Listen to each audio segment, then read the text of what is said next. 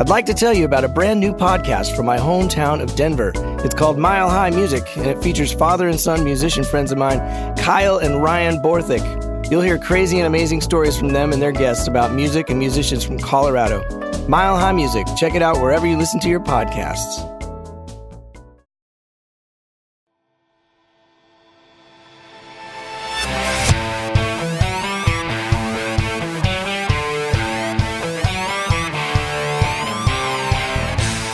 Welcome to the Dive Bar Rockstar Podcast, a show exploring the lives of professional musicians of all types touring musicians, recording artists, songwriters, engineers, bar bands, wedding bands, and anyone making their living in the music industry. Whether you've dreamed of being a professional or you already are one, this is the podcast for you. I'm your host, Eric Baines, and I hope that you not only find some entertainment here, but also some helpful tips, trade secrets, and ideas that will help you achieve your dreams. I am so excited to have an old friend on the podcast today. He's an incredible guitar player. He's probably in my top five all time favorite guitar players. Don't pin me down on what the other four are because I don't want to get myself in trouble. But he's definitely one of my favorites. He's incredible. And he's had an incredible career. He currently plays with Janet Jackson, Stevie Wonder, Philip Phillips from American Idol, and he's also played with Lalah Hathaway, Beyonce, Jamie Foxx, Christina Aguilera, Sheila E., Jessica Simpson, Raphael Saadiq, Mary Mary, Fantasia, Queen Latifah, Andraé Crouch, the list goes on and on. He's made countless TV appearances and even subbed for the Tonight Show band when Rickey Minor was the MD. So I think you're really going to enjoy the show. I do have one note before we start that uh, because we're in these weird quarantine times, uh, we can't always be in the same room together. So the sound quality of this is a little subpar because we did do this remotely. And, but I think that it's audible enough. You can email me and tell me what your thoughts are if it's too awful. But I think the conversation was worth putting this episode out. So I apologize, but um, try to enjoy this conversation with my friend Errol Cooney.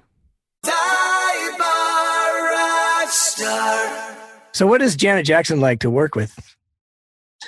She's a super easygoing and you know soft spoken kind of, you know, kind of probably what you would expect. I guess I mean she's yeah. super. She takes great care of us and she goes out of her way to kind of spend time with everybody and talk to everybody, which is cool because that's not that's you cool. know always the case. But uh, right, yeah, it's easy, and she knows what she wants for sure. So. Does she talk music with you guys and stuff, or is there is the music? Yeah, she director? does. She, she she talks about music. I mean, she pretty much lets the band kind of the musical director Daniel and and the band kind of handle the music. She doesn't. She's her attitude is like just you know let's not have too many cooks in the kitchen. Like they know what they're doing. Right. But i mean you know she she definitely knows if she doesn't like something she'll say i don't like that. Do something else. You know what i mean? Like right. interludes or stuff you know original little pieces we come up with for uh for, for the concert. Well that's cool. And what kind of mm-hmm. venues are you guys playing now? We were doing mostly arenas um we actually did a bunch of festivals last year. We did we played Glastonbury. Oh, cool. We did some festivals in Australia. Um, so those were bigger crowds, but mostly her concerts are like, you know, Staples Center size places, arenas. Gotcha. That's cool that she's kept it going all these years. Yeah, it's kind of amazing. I, when I first started playing with her, it was about five years ago. Um, uh, you know, I was kind of, you know, I even when I was a kid, dug her music. You know, yeah, mostly into like rock and roll. I was I liked her stuff, and uh, I was learning her show. I was like, damn, she's got an unbelievable catalog. You know, like yeah. tons tons of music, and all that stuff produced by uh, Jimmy Jam and Terry Lewis. So it's all got that Minneapolis vibe. Yeah, right. And so is it is it a pretty locked in show, or is she is it kind of loose and she calls tunes, or is it oh, no, it's, locked, it's as yeah. locked in as can be. I mean, there's stuff that changes, but it's locked in. You yeah. know, like everything is they got video sync and pyro sync. Got you. So it's still big production. yeah, yeah. Especially once we got to the Vegas thing, it was pretty pretty massive stage. Oh yeah, totally. Mm. Yeah, Vegas, they do it upright. They do. I, that was that was a fun thing. I mean, it, it almost killed me living in Vegas for all that time. Yeah. Where did was where, fun, and the, show was good. where was the gig? It was at uh, Park MGM. Oh, okay. Yeah, I just got done with a Vegas residency with Dwight, which was a big, big production too. There was like a whole, like a string orchestra and stuff, and Wow. yeah, it was amazing. It was a three-hour show of him basically just talking about California country music, and uh, us playing it. It was it was kind of awesome, but it was a lot of work, like you say, and we were at the mercy of the of the restaurants and bars. I think we had like a ten percent discount or something. But but I mean, yeah, I mean every bartender in that place knew us all by name. I bet so. Yeah, it, was, it, it was a little much. I to give Yeah, myself a liver cleanse for about six months when I got home. yeah, yeah, exactly. Do you feel like you're a part of like the Jackson family, like legacy, being a part of that gig? Because they seem like the royalty when I think about them. You know what I mean? And totally, yeah, yeah, yeah. I, mean, I, yeah, I mean, it's it is that. I mean that that what a crazy showbiz family. You know what I mean? Like they they all. Her mom came to a show, and um, her dad came to a show before he passed away a, a few years ago. But but they Yeah. all the all the brothers and everybody came at some point, and they would all come backstage, and it is kind of like a. Well, you remember was it was it with you in Las Vegas that Michael Jackson came and saw the Disney show we were doing? Right. Yeah. Yeah. Yeah. Yeah. We were on the High School Musical show together. And- I mean, there's just like a feeling when there's a Jackson in the room, right? Yeah. Yeah. Well, especially that one because my Yeah, he yeah. came with he came with like Secret Service and stuff, and yeah, yeah. He had a kind of different level of security, which I he needed for. yeah, and he had his three kids with him. Mhm. And, uh, yeah, that was amazing. I'll probably never forget that. Just watching Yeah. him watch us and being like, yeah, because he was at the soundboard. I remember seeing him. He was, he was wearing a mask, which at the time seemed Right. very. yeah, exactly. Hmm. And now it's just our everyday lives. Yeah. Ugh, Man. So you grew up like a gypsy kind of. Yeah, yeah, yeah. I grew up. Uh, I was born in Houston. My my family's all from Texas, and um, my dad is an actor. My mom was an actor when I was a kid, and uh, eventually became a children's writer. But uh, we moved around a lot. We were we did theatrical tours when I was really young. Um, so from when I was like two to four, we were on the road. But one year was in Las Vegas. But uh, Oh wow. uh, we traveled all around. We would do like you know th- theater tours. They they stay in cities, so we would Right. you know, we were in Vegas for a year and we'd be in Cleveland for three or four weeks or, you know, Wow. That's cool. different. Yeah, we, from there, we moved to New York and then from New York to LA. So my dad could kind of start getting into more uh, film and uh, television stuff. And then uh, after high school, I moved up to the Bay Area. That was just on my own to kind of pursue, pursue music and then uh, eventually came back 10 years later. Here I am back in LA. Yeah. So you had no choice. You were you were going to be a performer. Yeah, I was I was definitely surrounded by a lot of a lot of uh, performers. But you know, my both my parents and my older brothers both play guitar and sang. I remember uh, that was actually you know when people ask me, but it was like a, an early memory of something that made you want to be a musician. I, I there were four years in a row where they, my two older brothers, won the Battle of the Bands at their high school in New York, where we lived at the time. And I Uh, remember this is in like you know mid '80s, late '80s, mm, uh, and you know big hair. big hair exactly. So I see all these, you know, our brothers are playing and singing, and all these big haired girls are screaming. I'm like, wow, that's what I want. To do. yeah. And every day is exactly like that now. Yeah, dream is exactly as I pictured it. yeah. So did you go to college? Did you study music? No, not really. I, I went to. Uh, I did go for a couple years to City College, San Francisco. I took I took music classes for a couple years basically. Mhm. I, I I didn't go beyond um, two years though. I just I started playing. I started working a lot, and then that was Right, it. right. And did you do you think that did you get a lot out of that, or do you feel like most of the stuff that you know you just figured out on your own? Uh, it's a combination. I mean, I, I definitely had, I had a good jazz band teacher at that city college, City College of San Francisco. This was like 95, 96. And he also taught harmony, classical harmony. So that, that definitely, um, taught me a lot. Just, you know, just learning, learning big band tunes and learning how to comp and, Right. learning how to how to voice leading and all that stuff. Um, Mhm. That was that was you know a very eye opening for me. But you know also just playing gigs around town and meeting people and hearing people that you know being forced to to learn stuff Right.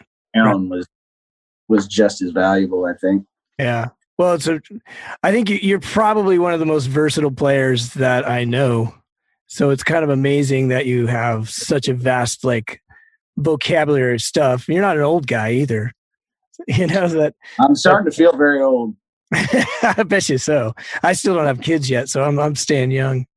Yeah, good for you. Don't rush into it. But it's the best thing ever. Yeah. part out there. That's it. Rush into it. Absolutely. You're just you're kind of amazing to me because there's not a lot of guys that are that talented, you know, that haven't had a little more formal training. Especially, I feel like now, like the guys at the top are kind of all from Berklee or Miami or North Texas or whatever, and you were right, like right. you were, you know, equal if not a better player than most people. And uh, it, was that just sitting in front of the TV like with your guitar and figuring shit out, or There was a lot of that for sure. I mean, I you know, I it was just I was around it a lot again. Like you know, I had I had my parents singing and playing, and my brothers singing and playing, right, right, and uh, I mean, I I get I had a really good high school jazz teacher. Um, I had um, a really good um, college jazz band director, and uh, I just was kind of surrounded. I, I I also I it was a weird path too because I, I started off really very much just into classic rock pretty much, hmm Yeah. and then when I was in high school I got into funk and James Brown and Parliament Funkadelic and all that stuff, and then that kind of led me to jazz, hmm and then playing gigs around town in San Francisco led me to gospel music, which was kind of the only thing that I hadn't Got played a lot of. Right. huge shift in my playing too. Meeting uh, uh, Eric Smith and Jubu Smith and uh, uh, Teddy Campbell and all these guys that really kind of got me into what my professional career became. Got you. Um, so yeah, it was just you know being being lucky enough to meet the right people and kind of go through this weird musical learning experience along the Right. way. That's cool. So then you came to LA, and how long after you got here did you meet Rickey Minor, and how did that all happen? Because it seems like he's been a big kind of guy in your career. Yeah, absolutely. Rickey, uh, I met Rickey through Teddy Campbell, who is his, who's been his drummer forever. Uh, and I met Teddy through Eric Smith playing with Mary Mary. Oh, gotcha. So that, so that was kind of through the gospel world that I met Rickey and started doing more stuff in LA. Was High School Musical the first Rickey gig you had, or Yeah, yeah. I had met him before that, and I had done uh, stuff that he was kind of advising on, but that was the first thing he hired me for. wow, that's cool. And then he re- he recommended me for Stevie Wonder uh, not long after that, and Christina Aguilera. It was kind of one thing after the other, and then wow, uh, and I ended up playing, doing a lot of gigs with his band, The Tonight Show, whenever Paul couldn't make it, or when they would have two guitar players. wow, that's Uh, crazy.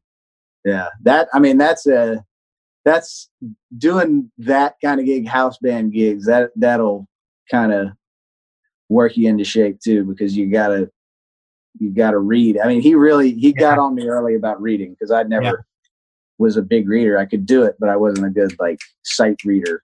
hmm And uh, you know, being forced, you know, you get you're gonna run a tune maybe once, maybe twice, Right. and it's like, all right, that's it. You know, Yeah. so you better feel pretty good about it after that. And so that, that was a big, uh, that was a, a good experience for me getting getting into that, getting through that.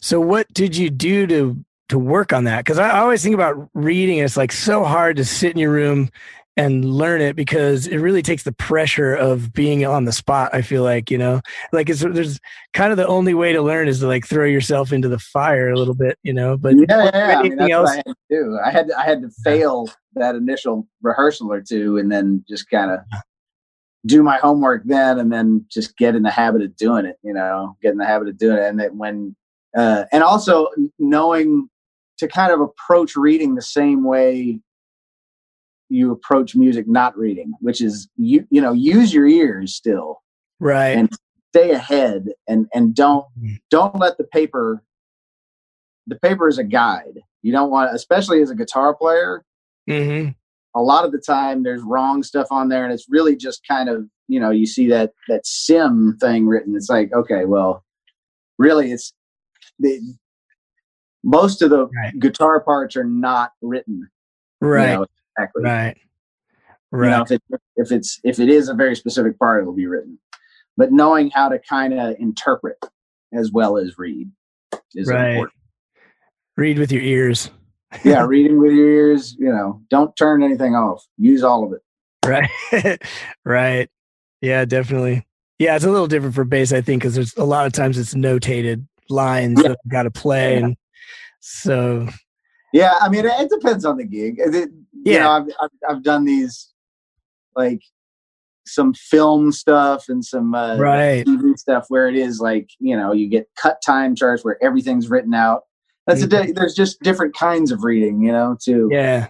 um but yeah you just kind of got to immerse yourself in all of it and you know screw Yeah. it up a couple times and keep working on it you know what i mean like it's Yep.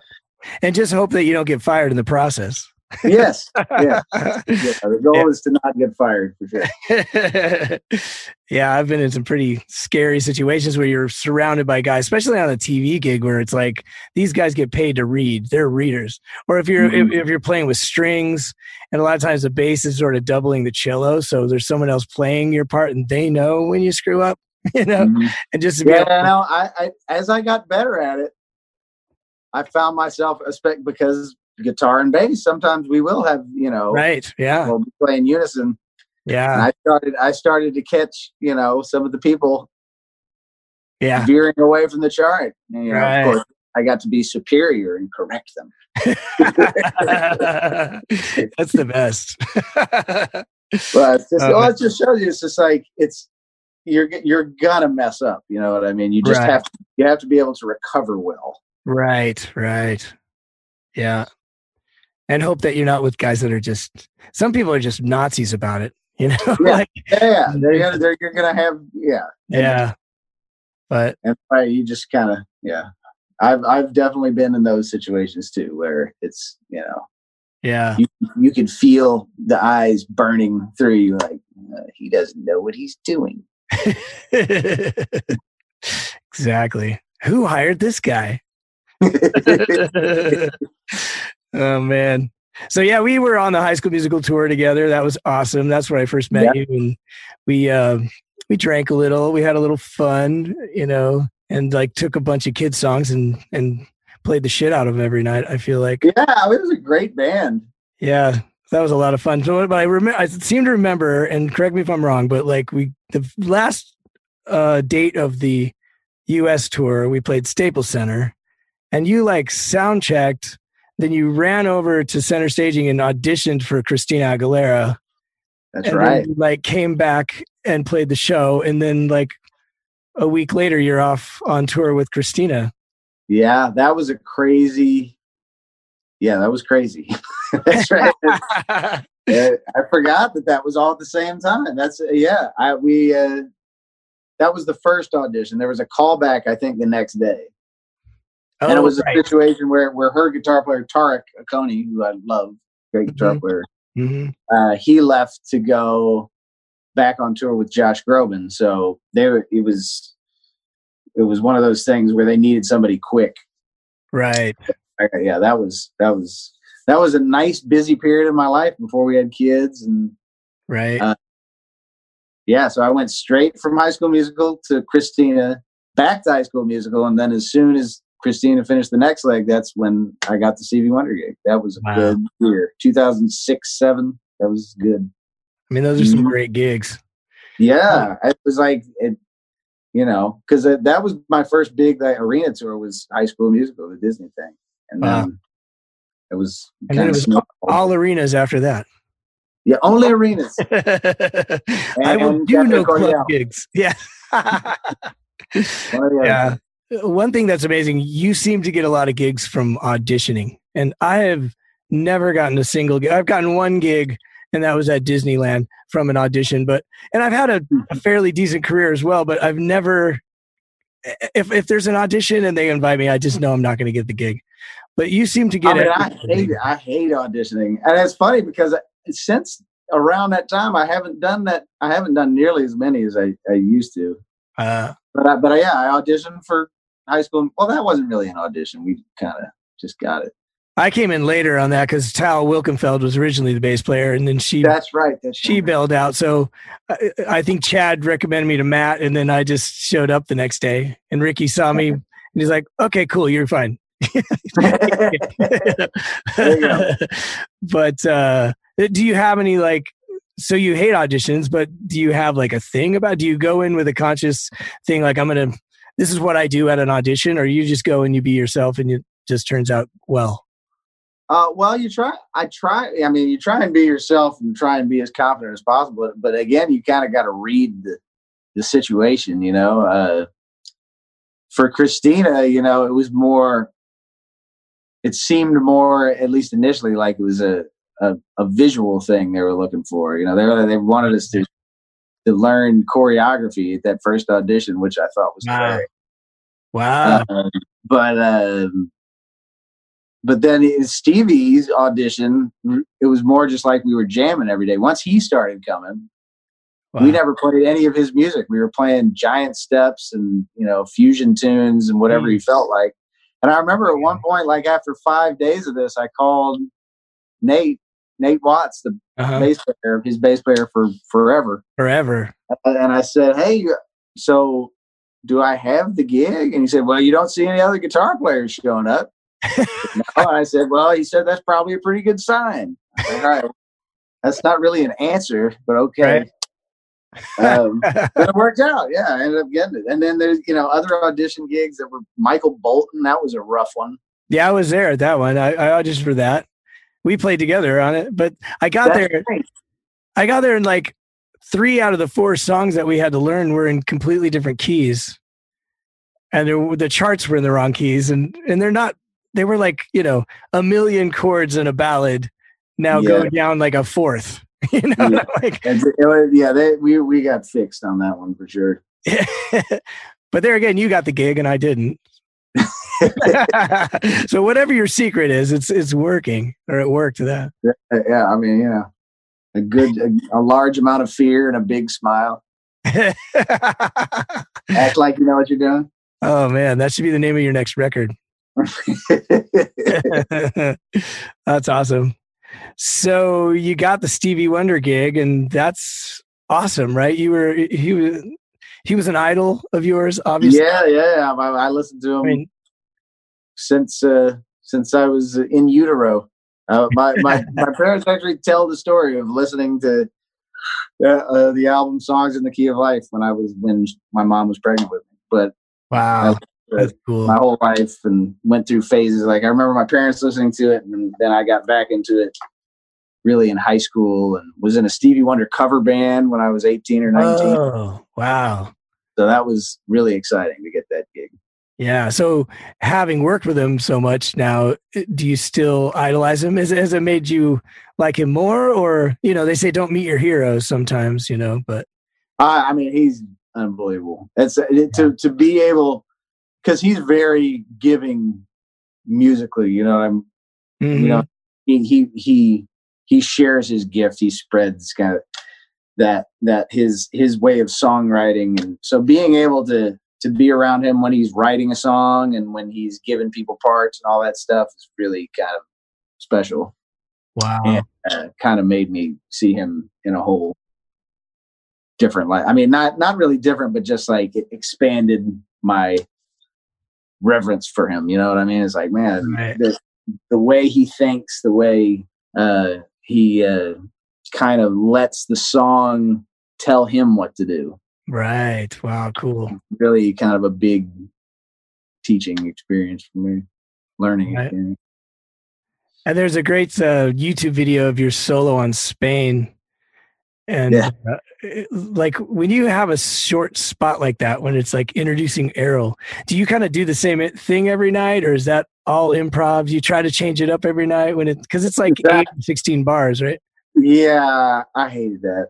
I, I mean, it, it, it was cool. It's fine, you know. I mean, it's cool that, to have been a part of it.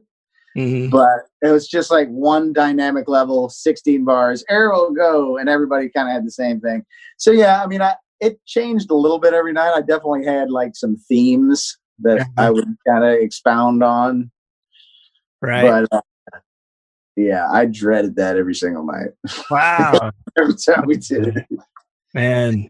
I mean some, sometimes it came out great that one was okay i I thought it was great. well thank you Yeah. good. So don't worry. I liked it. as long as you like it i'm good You know what I'm saying? I'll I'll- I'll start uh, sending you notes every time I see you doing cool cool shit on YouTube, just to make you feel Yes. good. don't worry it's not that bad Dude, no, you're fine. It was it was extremely fine. that was the most adequate solo. you're really doing your job up there. I like it.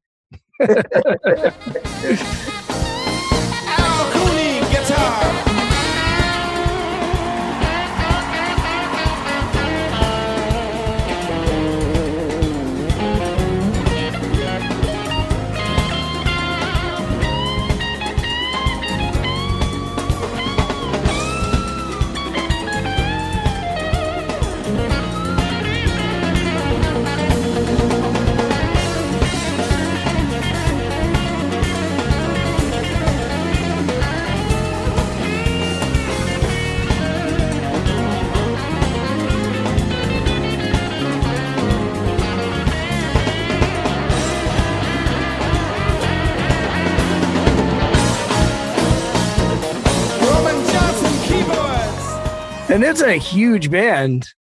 Yes, and it- got bigger. Right? The, the, at, by the time we did the songs in the Key of Life tour, which was 2015, I think, Uh-huh. there was a string section on stage. There was Wow. a choir.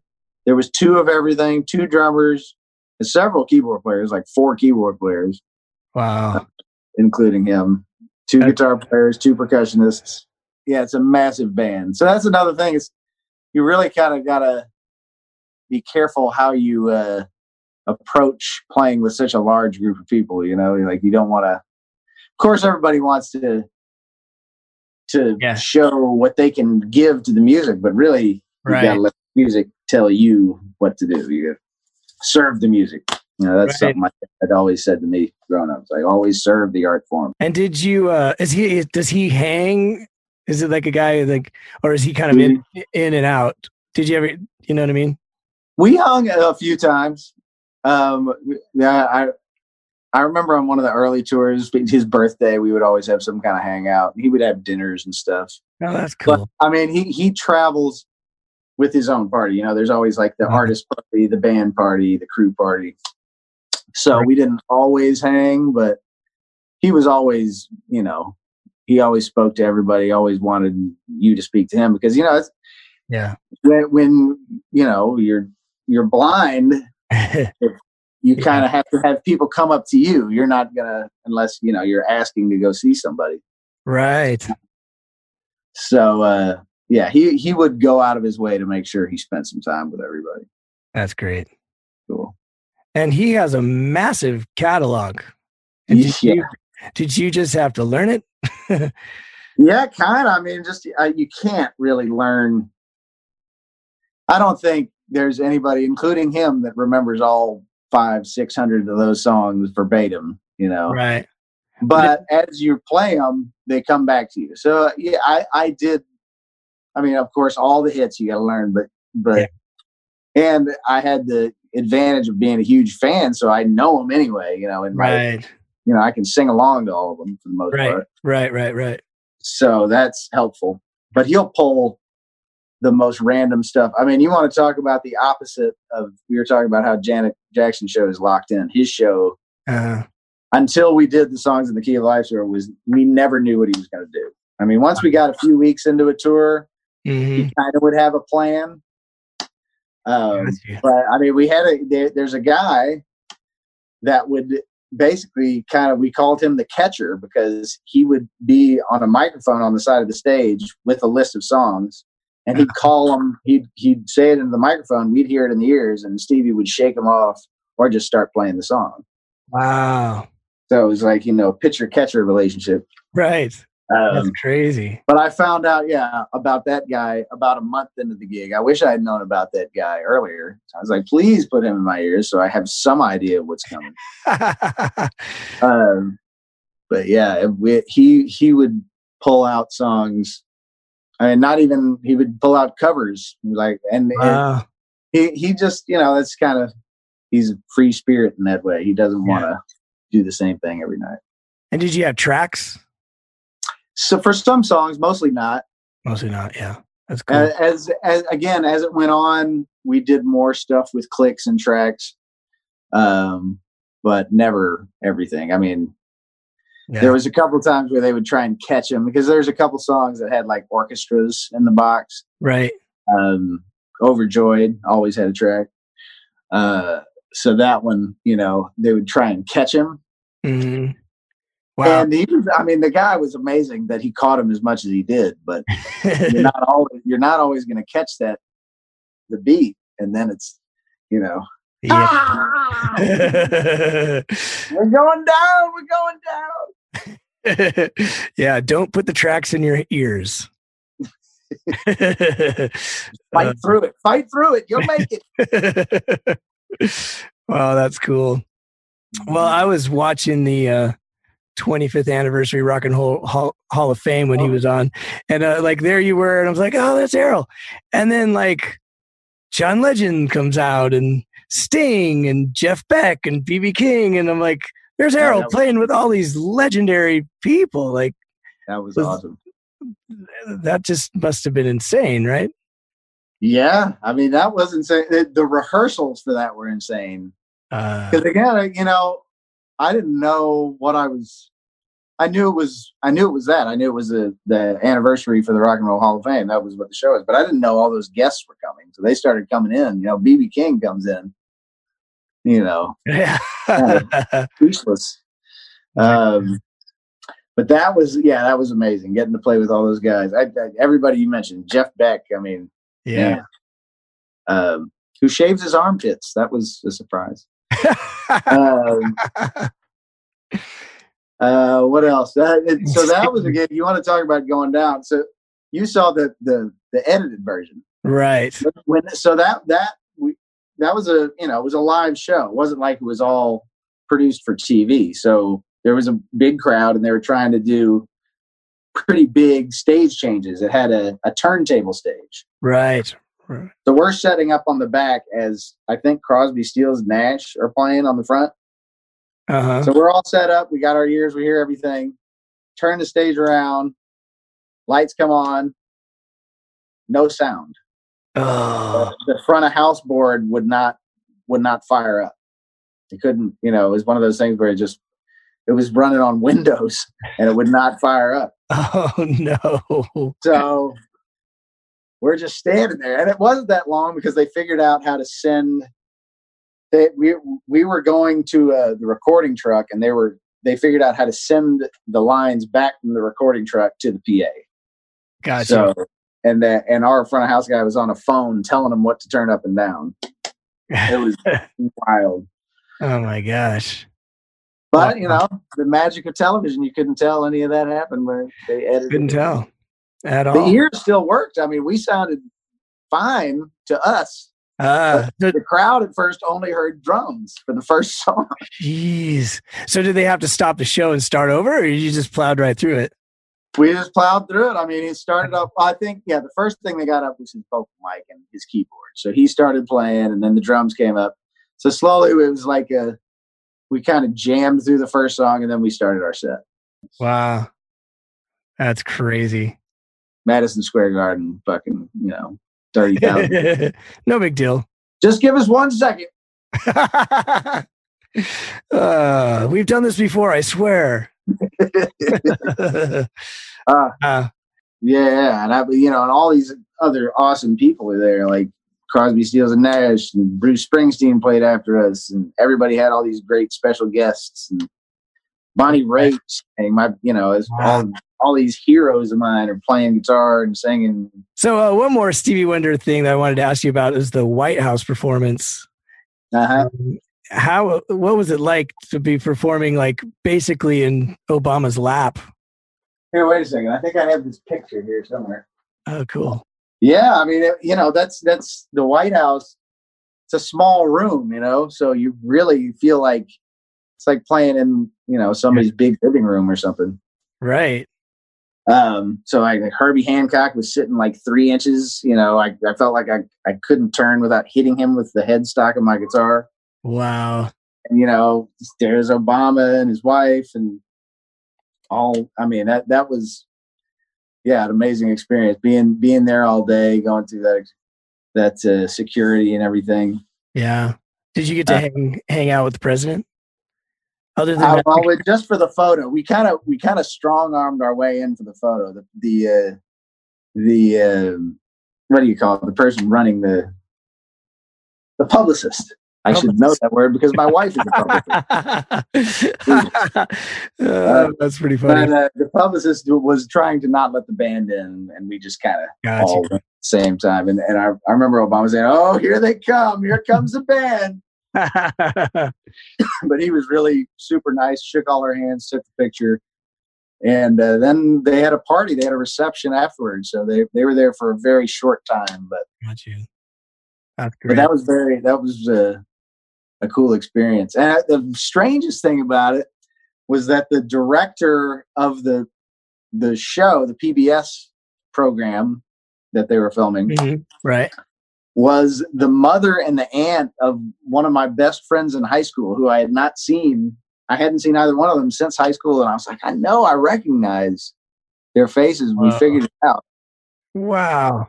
So yeah, we ended up hanging out afterwards, and That's it was cool. our small world. And Biden was sitting there too. He might be our next president. Who knows? Yeah, I mean, I guess that's what we're we have to hope for. Yeah, we, well, don't have, uh, we don't have very many good options. as usual. Yeah, that was uh that was very cool though.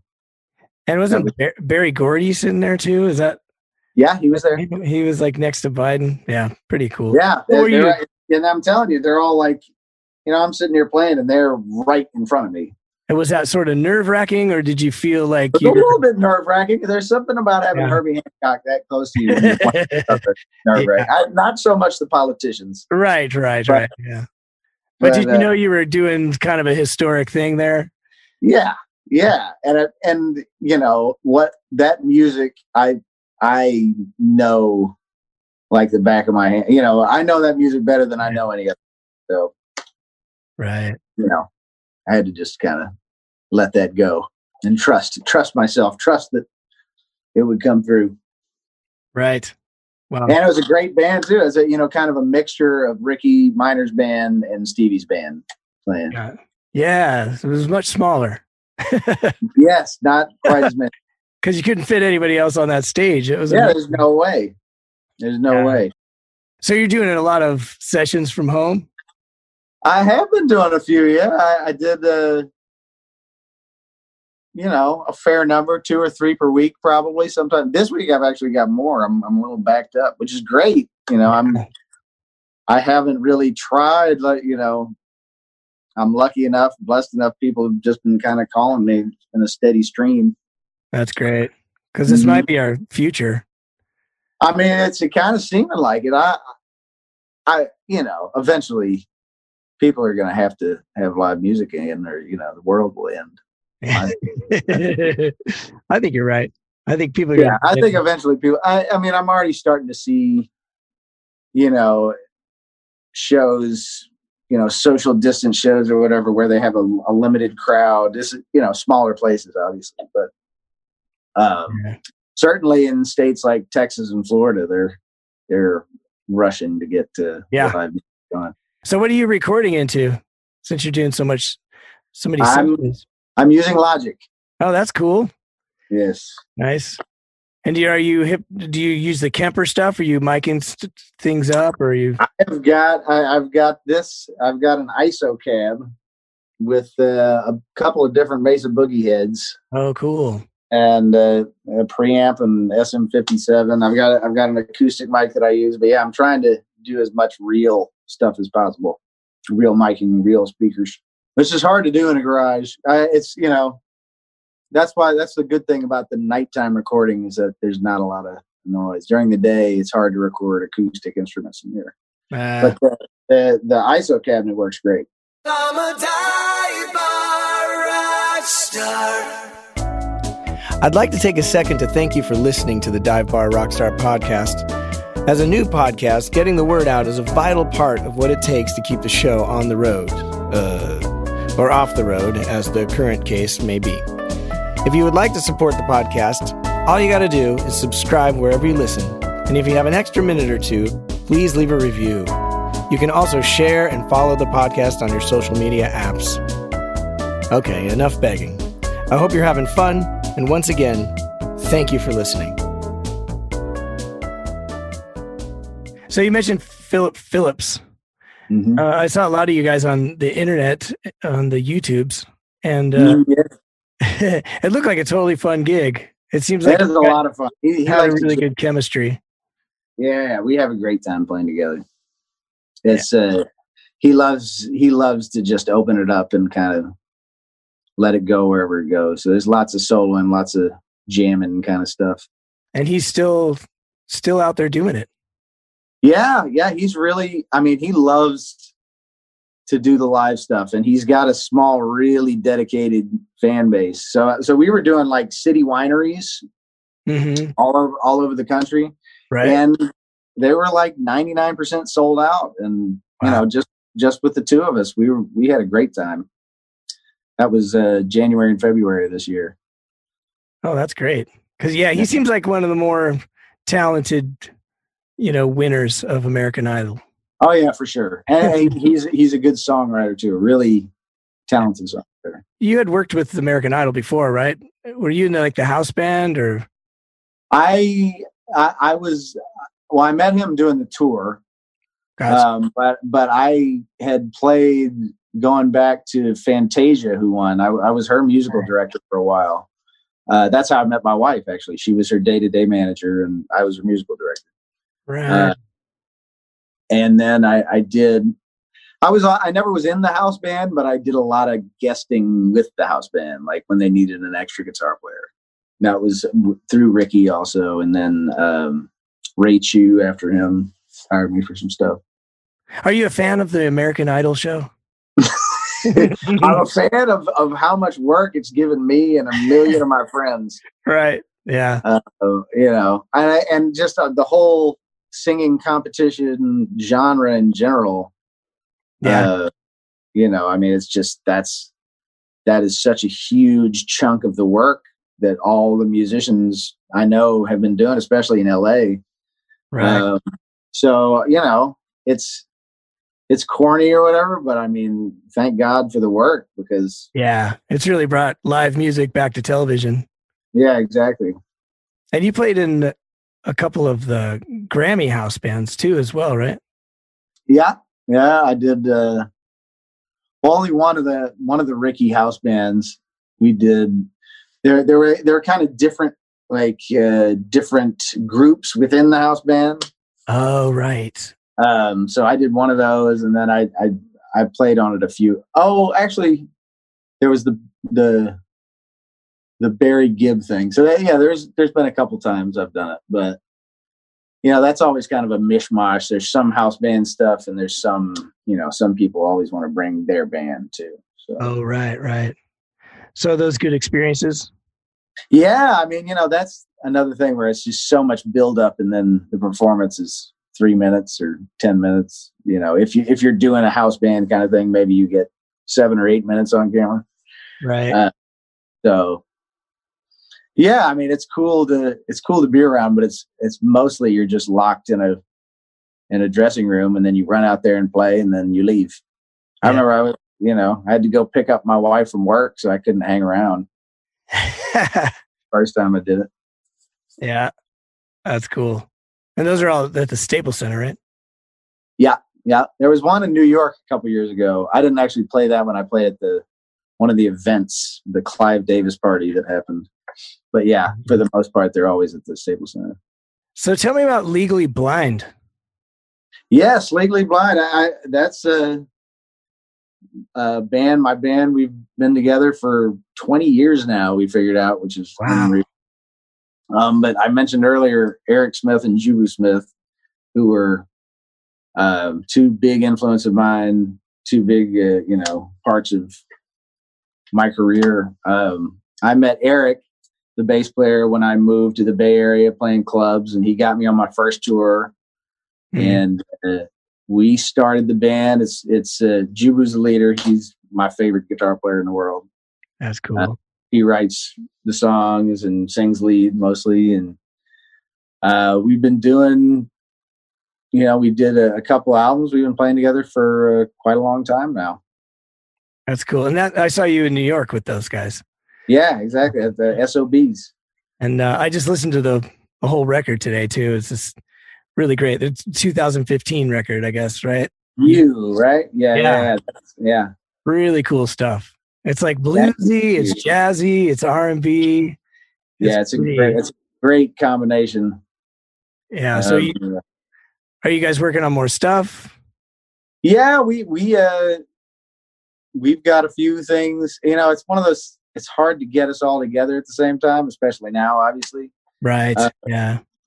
But we've got a few things in the can, and we're planning on doing some recording and getting back out there.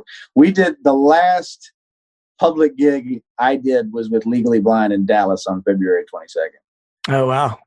That was the very last thing I did. Yeah, that was great. That playing with those guys, it's like you know, it's like being home. Touch me,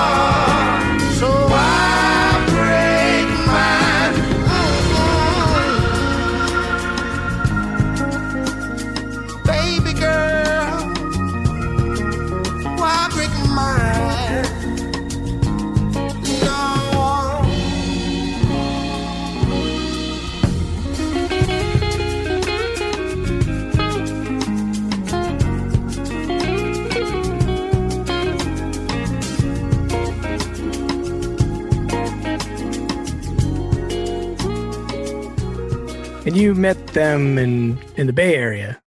Yep. Yep. Playing, I met Eric playing at clubs, playing, you know, cover gigs. And he was already out touring and he kind of said, Oh, hey, we gotta, we gotta, we, they, they wanted to have two guitar players because most of the songs he writes for two guitars. So oh, That's I was lucky enough that they liked me. well, you're likable. Sometimes. Most of the time. 40, 60. I don't know. Usually, when we're together, we've been drinking a lot more than now. So we're both. Yes. I think we're both more likable. When we're not drinking. Well, when we are drinking, I, I like myself better when I'm drinking. I don't know if that's yeah, see, that's the problem. See, it's hard to tell. I think yeah, that's people true. like you more when I'm Right. drinking. yeah. I don't care what they think as much. That's the beauty of it. Ah, there you go.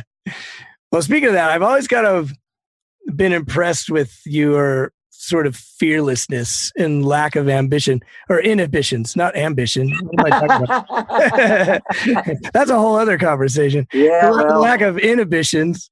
Um, and I wonder, I've always wondered since your dad was an actor and you kind of grew up in the whole theater thing, if that sort of stems from that kind of training, you know, like the whole acting thing of just being fearless and like, you know, committing to a role and, and, and not caring so much about what people think. I don't know. I just see you as, yeah, I think I, I don't know. I think I don't know. I mean, I definitely, of course, have you know my share of insecurities, but uh, I do think that I've always found that if you just throw yourself into the situation and just kind of you kind of try your best not to give a shit what anyone thinks, right. you you you will perform better. You will become more one with the with the with the music. You know, like Mhm. um, and maybe that does come from kind of being around seeing my dad kind of throw himself into roles and seeing my brothers singing and at their best kind of letting themselves go Yeah. um, and then just you know feeling it myself i remember those first few like good moments in performance where i really felt like i wasn't i didn't matter so much but you know as a Right. more like a kind of I was kind of a pathway for this thing almost. I know it sounds maybe cheesy, but but that's when I felt my best is when I kind of took myself out of it and let myself go. You know? Right. Yeah. When you're kind of channeling Yeah, it's like it's like you're a conduit for the thing. Yeah, yeah. Well, that definitely comes across when you're playing. I think you're you're kind of completely in the moment, you know. Which Yeah. yeah, which is what makes it great. That's what when it's when it's at its best. That's what it that's what it feels like to me is that you're just kind of at one with this thing that's happening, Yeah, and you Yeah. know, don't get in its way. right. And you seem like a guy who really loves to play. Uh, yeah, absolutely, absolutely. I mean, still, I of course, there's a lot of of it that is a job. You know, the more you play, it, it feels more like a job, but it's always there's always something that reminds me how much I love it. There's always something that that uh that kind of brings me back to that. That reminds me how much I love what I'm doing. You know, is it could just be something small if you know I'm playing some kind of horrible pop music, but there's always something in it that will that will uh, you know bring me back to that love of music that I have. yeah, we're pretty lucky you to be able to do what we do. I think, Yeah. Oh my God. I don't know what the hell else I'd do. and we're getting a good taste of like not having it right now. You know, Yeah. You're I mean, reminded how lucky we were. Yeah, It's- yeah, I mean, there's definitely a little bit of that. Like, well, you better fucking be thankful for what you have. right. You know, Yeah. how many people get to do this? Yeah, definitely. Nobody right now. Nobody at all. Yeah. yeah. But we can talk about it on the screen. Yeah. I know it's a weird time to start a podcast like this because how do you get into the music business? Well, you, there is no music business. I don't know. But, uh, But at the same time, I think there will be one. Yes, it'll come back. It'll come back. Yeah. Yeah. Well, you've had like one of those careers so far, anyway, that just never seems to stop. It's like you have good gig to good gig to good gig. And I wonder, do, do you feel like that's your career? Or do, do you always, I always kind of feel, even when I'm at my doing some cool gigs, I always feel sort of unemployed. But people from the outside were like, wow, you just have had a steady career. Does it feel like you have a steady career, or do you always feel, No, where's my next I always feel like I'm right on the edge of what's the next thing. Yeah, yeah. I never. I mean, I- if I, I, it's funny because actually with my current situation, I've, I've this is the most stable income I've ever had unemployment. But, uh, but it's yeah. Even I'm always kind of thinking about what the next thing is going to be, and generally I have no control over, it, so it doesn't do me any good. right. But it's always kind of in the back of my mind. Even you know, if I if I've got three months of work in front of me, that's that's great. That's as far in the future as I think I've ever had at any given time. Right. Um, so I don't know. Did that answer your question? Mm. Yeah. I mean, I think so. It's just interesting, like how you see people's careers from the outside and how it really feels when you're that person, you know? It's yeah, it's it's definitely feels more tenuous than just like ah, I'll definitely get something after this. And I and I've I've been so lucky to Yeah. get gigs that it's you know it's never I I never assume though that it's it's gonna something else is gonna come. I uh, you know I've screwed up enough in my life to warrant people not hiring me anymore, but somehow somehow I keep getting hired. yeah. Well, it's because you're a badass player, mostly, and a pretty cool dude. Hey, I, I, I'm not too bad. I hope. Yeah. Which I think is important, right? It's a pretty important part of this whole thing that we do is like being a good guy and being a good hang. And Yeah, being able to get along because you're you're only on stage for what an hour usually or two hours, yeah. and you got to be around all these people on the road. Especially you're living together the Yeah. rest of the day. You're sleeping on you know in bunks in the middle of the night and waking up. And, Yeah. yeah, so that's that's definitely being able to get along with people in close quarters is uh, is a big a big part of it. Yeah. Yeah. I think BB King said one time, uh, I think it was BB King, probably Mm. just me, but he said, uh, you can make a mediocre player better, but you're never going to make an asshole a nice guy. Yeah, that's that's perfect. oh man. So where do you see like the music business going? Because it just seems so scary with music being free now. And like, do you think like people coming up, you think there's going to be gigs for people? Um, yeah, I don't think it's ever going to go all the way away. It's there. There's, you know, like like I said earlier, I was kind of joking around, I, but people are always going to need some sort of live music. And yeah, I was talking to to my brother just the other day. He's, he he works on the grounds crew for the Astros uh, in Houston. That's cool. And it's yeah, it's a great gig. Uh, of course, he's not working right now, but they still Right. talk. And he works with a bunch of young guys, and they're all really into jazz and R and B and live music.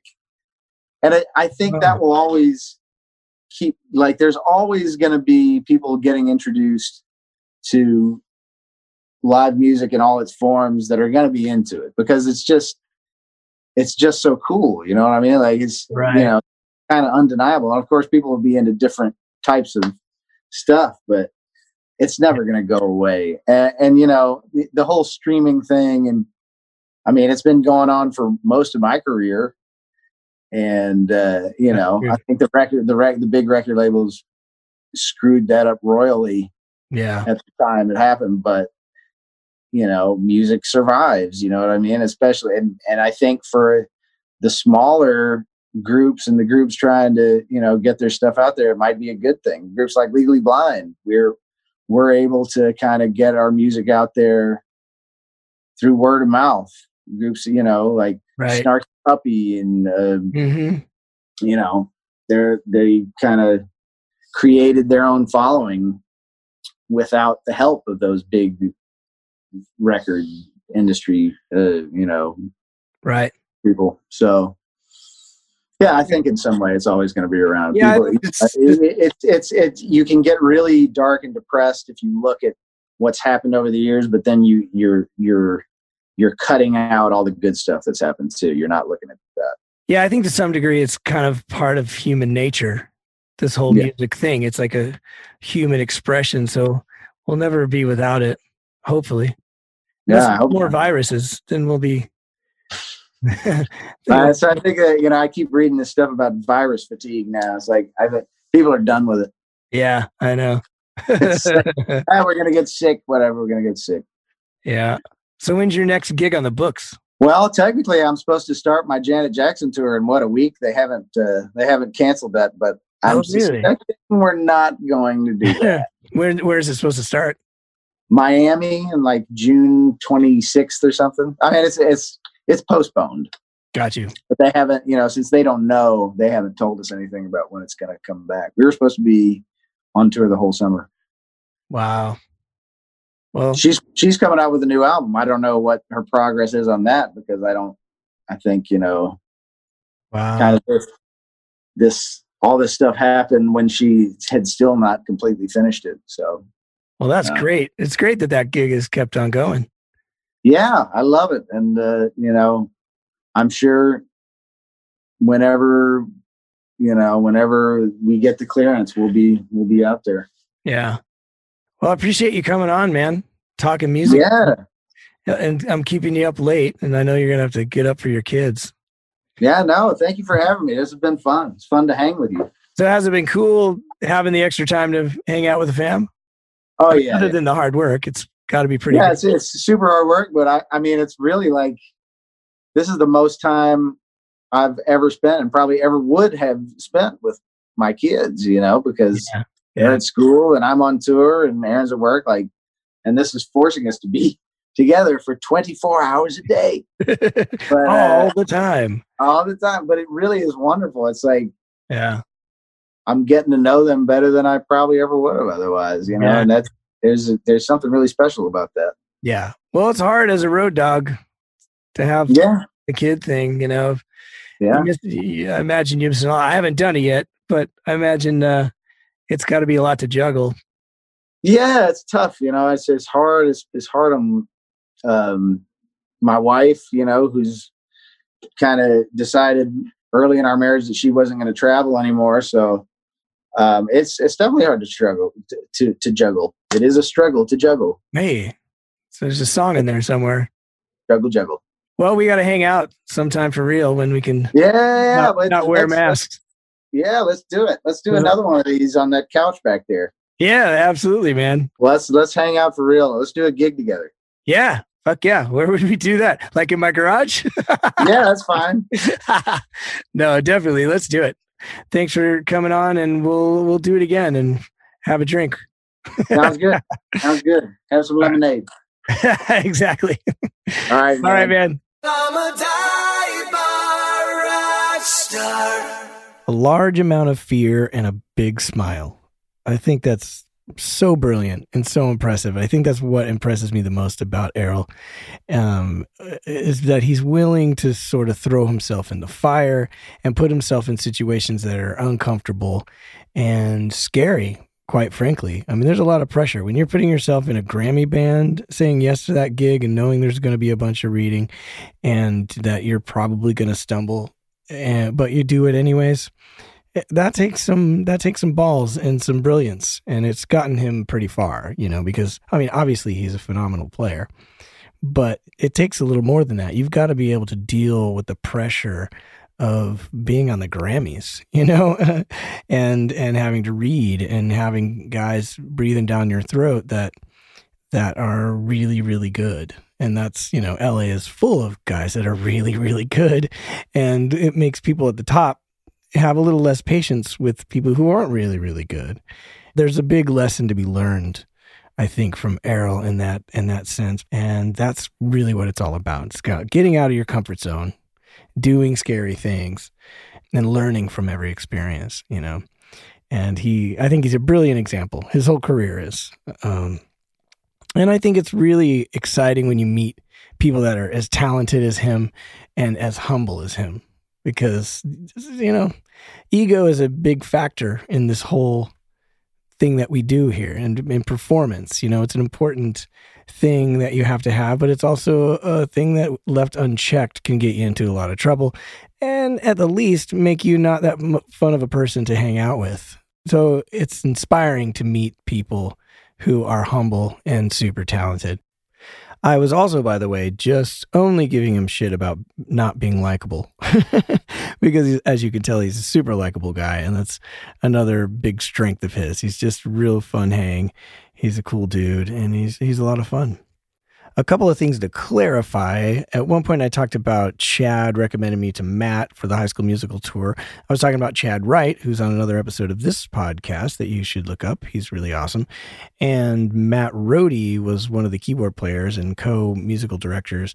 Matt also plays on American Idol and Jane's Addiction, and just his list of credits is unbelievable. So check him out. Um, Teddy Campbell, of course, was the drummer for The Tonight Show when Rickey Minor was the musical director, and he's amazing. Look him up. And Tariqh Akoni is a guitar player who's really amazing. He plays with Josh Groban, David Foster, and he's has another one of these crazy awesome resumes. He's a Berklee guy um, and a really cool dude. So I think that's it. I hope you had fun.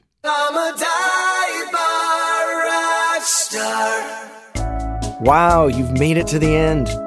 I'm hoping it's because you completely enjoyed yourself and are now filled with knowledge and inspiration to move forward with your dreams. If that is the case and you would like to stay informed of new episodes, live events, and general news, please go to divebarrockstar.com and sign up for the mailing list. If you have any questions, comments, corrections, or complaints about anything you hear on the show, please email me at fanmail at divebarrockstar.com and you may even end up on the show. We at the Dive Bar Rockstar podcast, with all of our hearts, thank you for listening. And remember, it's all about dreams.